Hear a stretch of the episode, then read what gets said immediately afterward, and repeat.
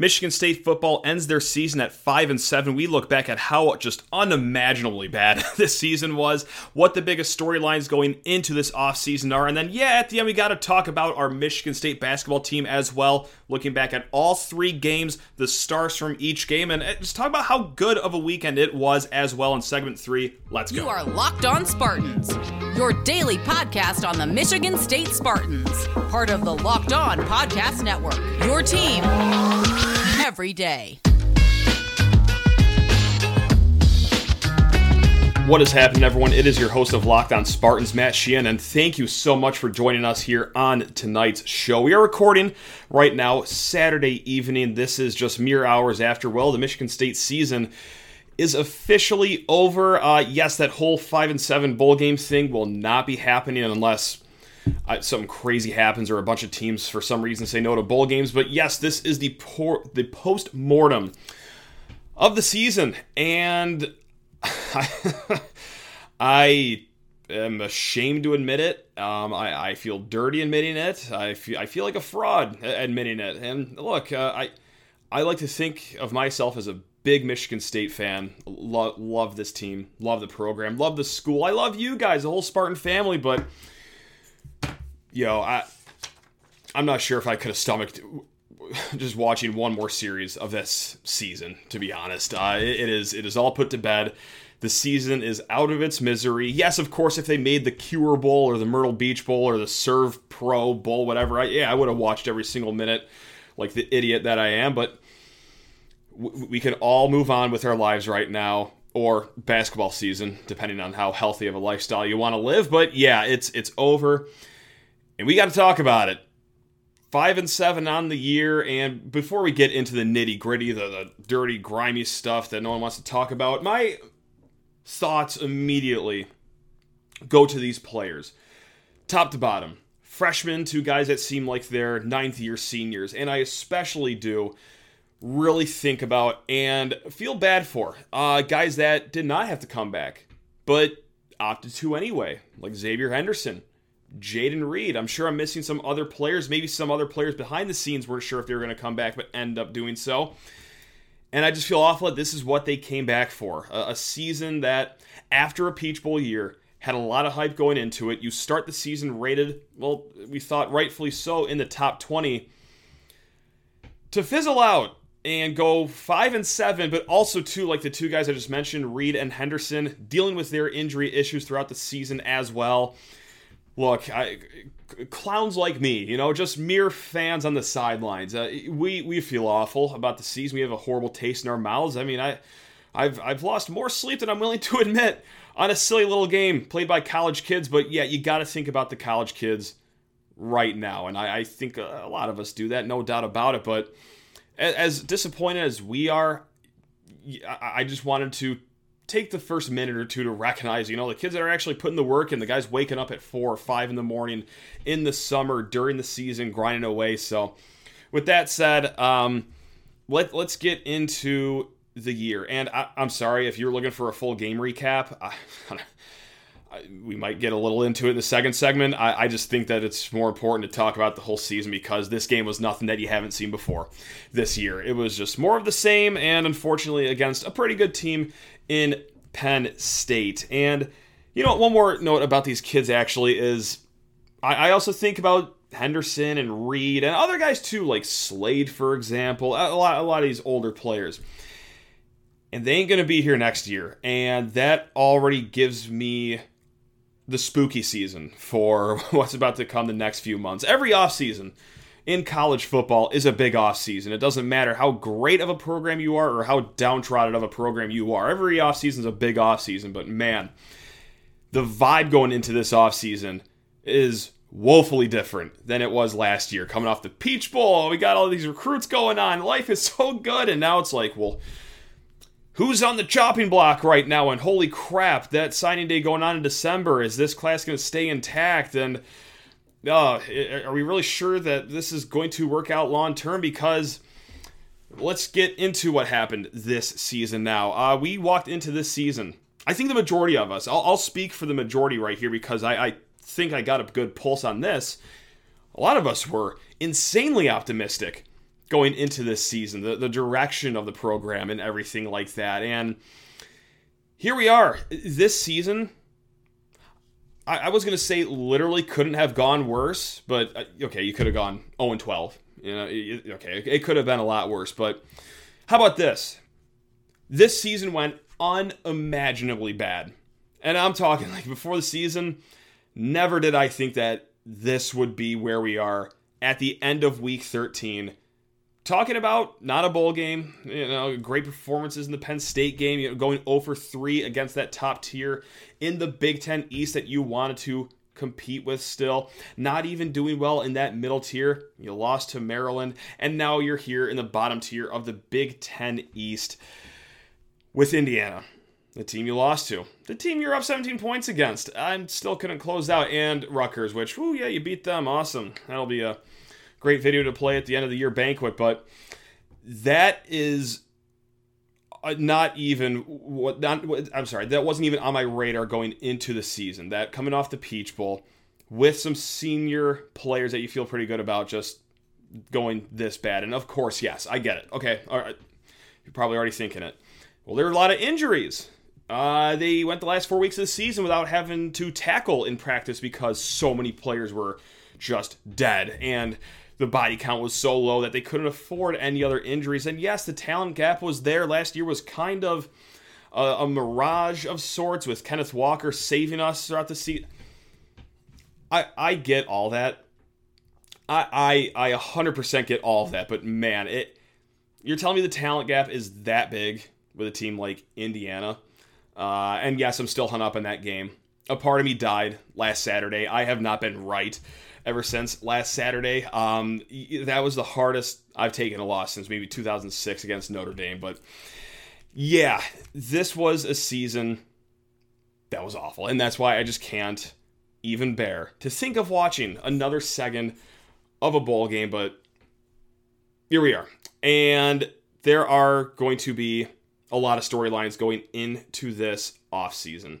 No doubt about that, which we will get into in the second segment here. But yeah, you walk into the season after the Peach Bowl feeling really good, and there was a listener before the season that reached out, and I'm so sorry I, I forgot this gentleman's name, but he reached out said, "Hey, give me the record of the season where you'd be ecstatic.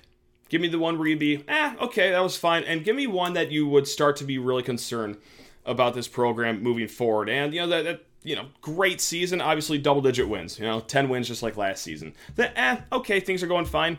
I said go eight and four, nine and three, maybe even seven and five. But if you have a good signing day in December, like the future of the program, feeling pretty good about it.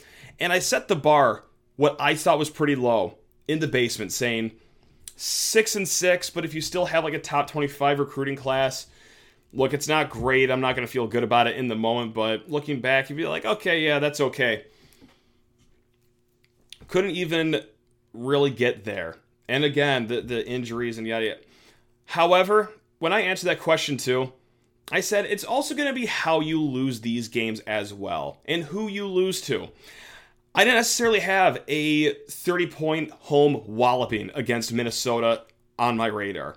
I didn't have losing that badly to Maryland on my radar. And what really hurts, what really hurts the confidence level of this thing moving forward is what happened last Saturday against Indiana. And look, it wasn't just a one off sample size of a late game meltdown, just a complete collapse at the end of the game at home on senior night to clinch a bowl bid. No, because you also saw coaching gaffes made the Illinois game, the Wisconsin game, but against all odds, the players actually, you know, despite the coaches trying to screw it up, they still got out and won. So yes, like that was also concerning as well that it wasn't just talent gap all the time. You couldn't blame talent gap for every single loss this team had this season. Sometimes it was the people standing on the sidelines. And yes, of course, I don't think the whole staff is going to stay, and we're going to get to that storyline and more in a hot segment. But first, I just need to talk your ear off about SimpliSafe. Did you know that over the holidays, property crimes like burglaries and package thefts spike nationally? That's why our friends at SimpliSafe Home Security are offering 50% off their award winning security system so that more families can help feel safe and secure this holiday season. Order your SimpliSafe system for half off today and enjoy advanced security and greater peace of mind this holiday season. Did you know that SimpliSafe was named the best home security system of 2022 by US News and World Report for a third straight year? That's right, that is a three-peat for Simply Safe. And their 24 7 professional monitoring service costs less than $1 a day. That is less than half the price of ADT's traditional, professionally installed system. So don't miss your chance to save big on the only security system I recommend. Get 50% off your new SimpliSafe system at simplisafe.com slash locked on college. That's right. This is their biggest discount of the year, so don't wait. That's simplisafe.com slash locked on college. There's no safe like SimpliSafe. And before getting to the second segment of just continuing to talk about the season, the off season coming up, oh boy, hey, thank you so much for making us your first listen or watch every single day here on the Locked On Podcast Network. And there's no shortage of storylines here going into this off season. And it, right now, it, it's a three way tie for first place, I think. And who I'm going to give one A to has ha- has to has to be what's going to go on with the coaching staff this offseason. And, well, no bowl games. We'll see what coach was pinned to what recruit because maybe if you let go of the wrong guy, then you'll lose two guys in the recruiting trip. Anyway, you slice it. There's a lot of nuance that we're not going to get into, but that that's got to be 1A is what happens to the assistant coaches right here. Mel Tucker, given one of the richest assistant coaching pools in the nation should be able to compete. I'm not saying he could go shopping for any job, like pull out uh, Georgia's defensive coordinator from Athens or anything like that, but you you can get solid guys with the money. And these guys are making solid money right now. The difference is that, well, I'm going to tell you all a tale of what happened in 2020. This thing called COVID happened, and you know where I'm going with this. He had to make a lot of these hires in February after the dust settled on a lot of the coaching carousel. So maybe that this could be a good opportunity for open season to find some strong assistants. And no, I'm not just talking about offensive coordinators, defensive coordinators, even just position coaches as well. Strong recruiters, because Lord knows you need strong recruiting if you're going to try to nab kids when you're not even playing in a bowl game. So, yes, hey, don't go to that 10 win school, that 11 win school that's trying to get you down there, come up here to sunny East Lansing where we're not playing it. You're going to need strong recruiting.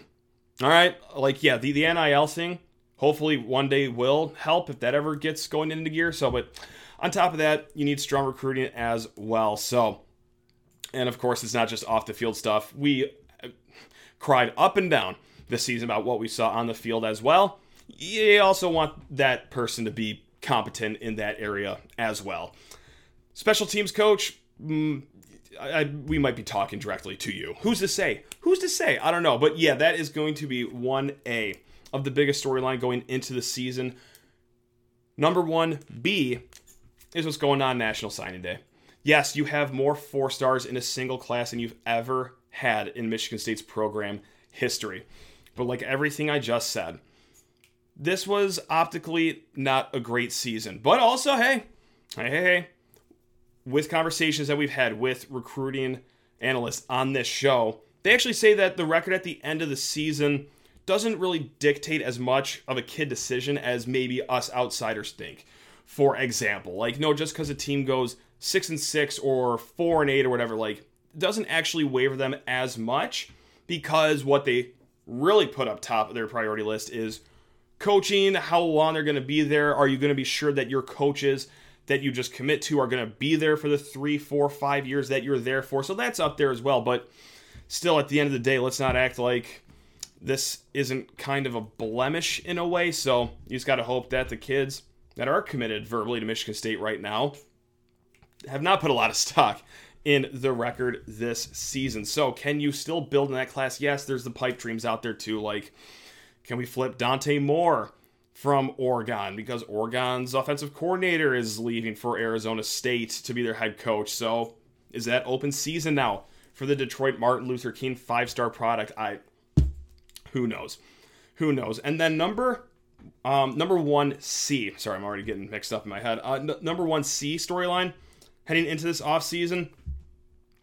Look, I I get it. Okay, the quarterback can't win you games or lose you games or I don't know what everyone keeps saying or like quarterback wins and losses aren't a step. That's the most important position on the field. All right, hard stop there. Quarterback is the most pos- important position on the field. What is going to happen with Payton Thorne in the offseason? And I will I will throw my hand up. Hey, look, sometimes I nail takes. Um, and well, you guys know this too. Sometimes I do the exact opposite of nailing takes. And this season, uh-oh. Uh I'm just gonna hope that everyone doesn't remember the episodes before the season, early in the season, where I said that this is probably Payton's last year because I think he's going to play himself in the NFL draft. I think he's going to be a strong day two, maybe day three guy. And uh oh, um, that's not necessarily what happened this season. But yes, that is that is one C on my hierarchy of top storylines going into this offseason is what's going to happen with Payton Thorne because of course he can come back next season. Will he though? And is this the hard conversation that the coaching staff is going to have with Payton Thorne? And I, am going to say this right now I have no insight whatsoever. I don't have any inside baseball. Sometimes I do. Some, sometimes I, I, I will have some and kind of sneak it in there and coded language during these episodes, but this is not one of these times. I don't know the staff's opinion on him, but it is going to be fascinating to see how this plays out. Is he going to be encouraged to go elsewhere?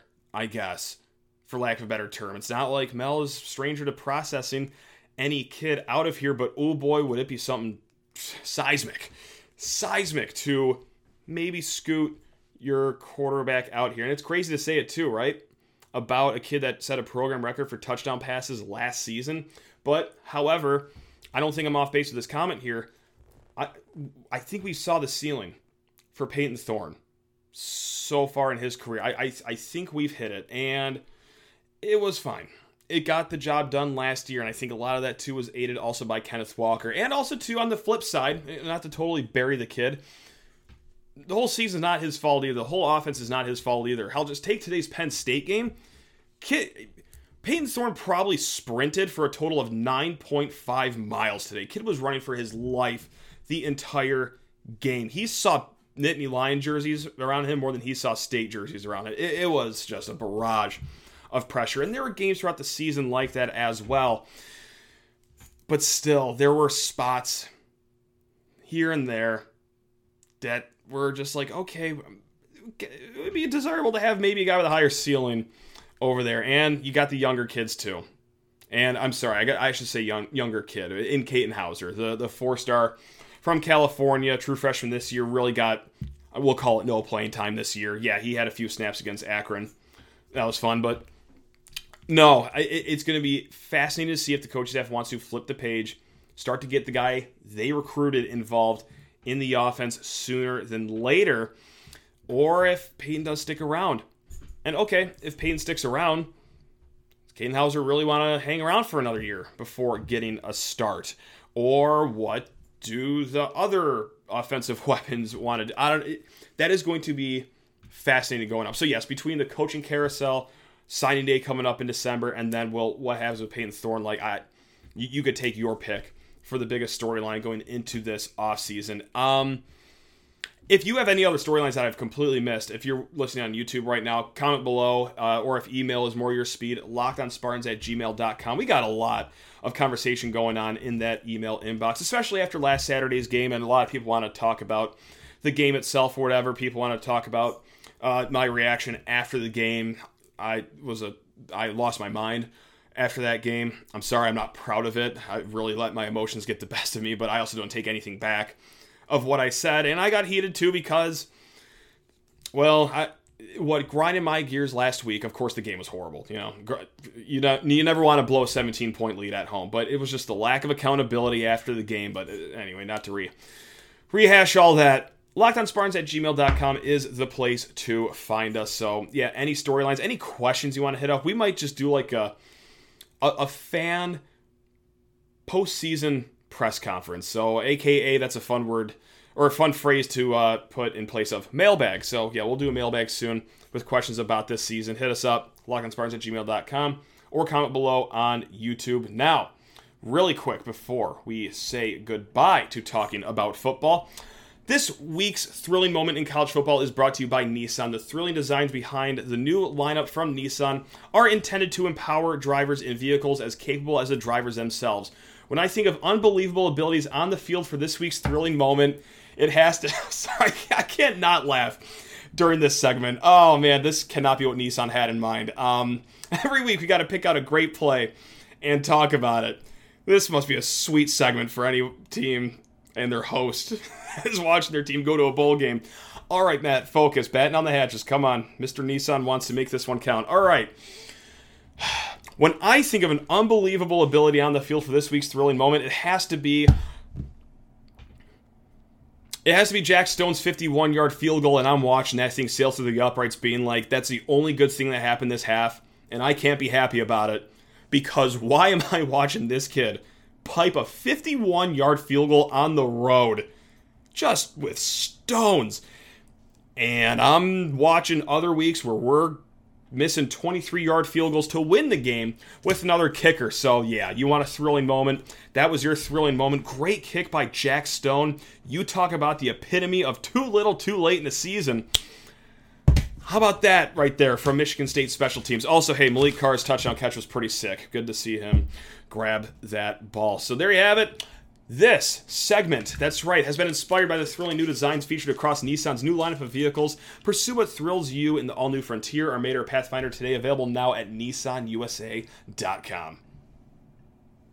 So, this Michigan State basketball team, uh, fun, let me tell you, and they wrap up their weekend Thanksgiving tournament in Portland on a pretty good note. A scary note at the end, but we'll get that to that in a hot second. But hey, two wins, one loss, and I'm going to use a G word right here. And I'm not going to use the word great. It wasn't a great weekend, but that was a very, very good weekend by Michigan State's basketball team. No doubt about it. I'm not ashamed to say it. I get it. It's Portland, okay? It's Oregon. That's essentially throwing a fraternity all star team out there with all their injuries they have. And yes, they lost to Alabama, but let's talk circumstances right here. What Michigan State was also dealing with too, because uh oh, you're out two starters going into the weekend. Malik Hall, he's got a foot problem or ankle problem. He's, he's, he's got an injury that's going to keep him out four weeks. And then Jaden Akins, yes, while he hasn't started yet this season, for sake of conversation, uh, he's one of your five best players. We'll call him a starter for this. You're out two of those guys. If you tell me that was out Akins and Hall that you are going to leave Portland with a 2 and 1 record, sign where do I sign? Sign me up. That sounds fantastic because also this field has no slouches in it. Uh, yes, some teams are better than the others, and yes, some teams are dealing with injury issues as well, like Oregon. But hey, hello, look at us. Uh, Michigan State is also dealing with injury issues as well, and they go two and one. Another team has two starters out as well, has top 25 aspirations in Villanova. Tell me how they did. I, in comparison, Michigan State escaping with a 2 and 1 record out of Portland, I think is very, very good. So, let's get into it. Uh, just a little weekend recap. We'll go game by game here, talk about each player. Um, the Bama game. Thursday night, Thanksgiving, as everyone has 20 pounds of turkey in them, maybe a few cocktails, whatever, but that if you're up for that game, congrats, you're a true fan. And I gotta say, I- I've never been less bothered by a Michigan State loss in my entire life. And a lot of it goes back to what we just talked about. I mean, Michigan State is essentially playing with seven Division One scholarship players. Uh, it's it, you talk about handcuffing yourself early in the season. You are playing with just Tyson Walker, Joey Hauser, Mike Sissoko, AJ Hoggard, Pierre Brooks into the starting role. And then, well, your guys that you're relying off the bench are, you know, two guys in Trayvon Holloman, Jackson Kohler, two four star freshmen. You know, you expect them to play a little bit here and there. But Carson Cooper is kind of playing out of necessity here. You know, he was meant to be this project the entire time. He has to play because, well, yeah, he kind of has to because you need to field five bodies on the court and you just need to throw them out there. And also, Jason Whitens as well getting some first half minutes for Michigan State. I don't know if that was part of the plan ever going into the season. And yeah, he's he's a fine player. He's he's okay. He was a role player at Western Michigan, but I think by the time the season gets into March, I don't know if he's going to be part of the rotation, but he had to be this weekend. And yeah, he held his own. He was there at the end of the Portland game as a defensive specialist. I'm not calling the man a total bum, but look, the, the, the reality is that seven players that ideally were going to play this season, that's all you had for this game. So, yes, to lose to Alabama, a team that's very athletic, plays in a track meet style, and oh, yeah, has this guy by the name, blah, if I could talk, by the name of Brandon Miller. That worked a lot better. Alabama having a guy by the name of Brandon Miller doesn't help things. And when you have Malik Hall as one of your players out for that game, okay, well, that kid's going to go off. Alabama's going to go off. You're beaten down with injuries. What are you going to do? Okay. You get into your next game with Oregon, and I think that's just a fine win. You know, and yes, they talked all up and down about Oregon's injuries, and they have a laundry list of injuries, but okay, so does Michigan State as well. They they grinded it out, they gutted it out. It was a classic get it out the mud victory right there. And he also had some great individual performances in that game, which we will get to in a little bit. But also, hey, this Portland team that Michigan State tried their best to choke against on Sunday night, almost lighting up a 10 0 run to end the game in the last minute. Instead, it was just an 8 0 run. You know, nothing crazy, just something normal like that. But still, hey, this was a Portland team that to me reminded me of any 12 seed any you know 13 seed that we see every March Madness buzz saw its way to the Sweet 16. You know, just one of those mid-major teams that are just white hot for a weekend. That just get to that next weekend because well, they picked that weekend to be untouchable. Look, Portland kept it close against North Carolina for most of the game. And yes, North Carolina is not the number one team in the country. They are a little overrated. But at the end of the day, they're probably still a top 15 team. They're still a team that went to the national title game last year, and Portland was right there with them. They blow the absolute freaking doors off of Villanova. And oh, yeah, when you do get to play them, of course it's going to be essentially in their own backyard. Like it is a home game for them. So that is a good win against a Portland team. Whew, that, that was that was really feeling themselves that week. So yes, I know on the schedule, oh yeah, you beat Portland. Now, if you watch how they performed all weekend uh, and knew that Michigan State had seven players, we'll call it nine players, a shallow depth chart, let's call it. I think we all agree on that. That's a really good set of wins right there. So, the weekend report for all the players. Uh, I almost had co MVPs for Michigan State this weekend between Tyson Walker and Joey Hauser, but I just have to give the edge to Tyson Walker.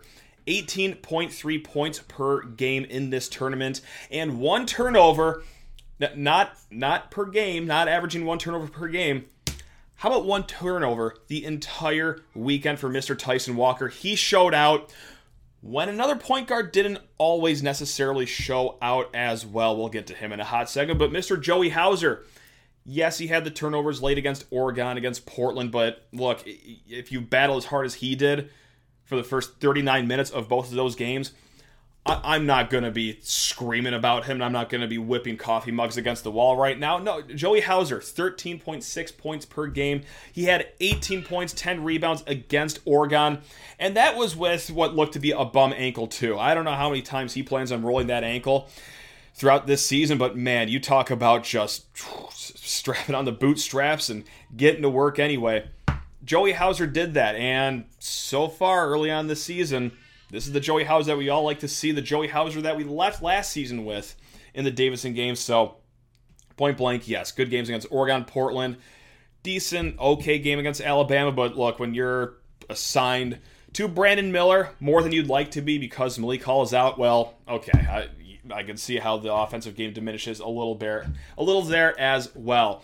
Now, AJ Hoggard fascinating weekend for him. Uh, he really came on strong in the second half of that Portland game. And not just you know the buckets, the assists, the uh, limiting the turnovers a little bit, but also just the body language in general. Something that's not going to appear on the box score. If you were a smart and healthy person and didn't stay up until 2:30 in the morning on Saturday night to watch Michigan State play, you, you missed an AJ Hoggard that really looked like he'd rather be anywhere else in the world than a basketball court. And we also kind of saw some odd body language by a guy that's supposed to be a captain and a leader on this team in the Alabama game as well. And, you know, not to speculate anything going on, but it's like, okay, is, is everything okay? with you, AJ, or uh, what's going on here? Do you just not like playing past midnight Eastern time? That could be the case, but the second half against Portland, he had that dog back in him. That was a point guard that looked like he cared. He's given the guys the, the too small motion. And is it cocky? Sure. But can you be cocky if you're having that good of a half? In my, in my book, yes, I, we could all disagree on that. But hey, AJ Hoggard, strong finish to the weekend after a concerning sort of start. And then also a guy with a strong finish to the weekend as well, Mady Sissoko. And look, I think this weekend was maybe a correction for him and what we as fans can expect from Mady Sissoko. Uh, he had a great game on the aircraft carrier. Ama- amazing game against Kentucky, but has kind of fallen quiet ever since then. Uh, did not crack into the double digits in the Villanova game or any of the first two games of the PK 85, but did put up 11 points against Portland. But I, so by correction, what I mean is that look, I left the Kentucky game thinking, oh snap, this man's going to be first team All Big Ten candidate, second team All Big Ten at worst. But what we have here is just a pretty good big man. You know, I, no Naismith candidate, and that's okay. That's okay.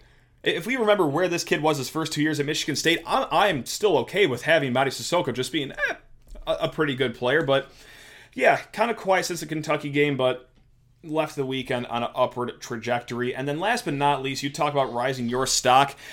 And you know what? I don't think this man's stock could have been raised any more in between his own ears because Pierre Brooks has the most self confidence I've ever seen of any player in my entire life.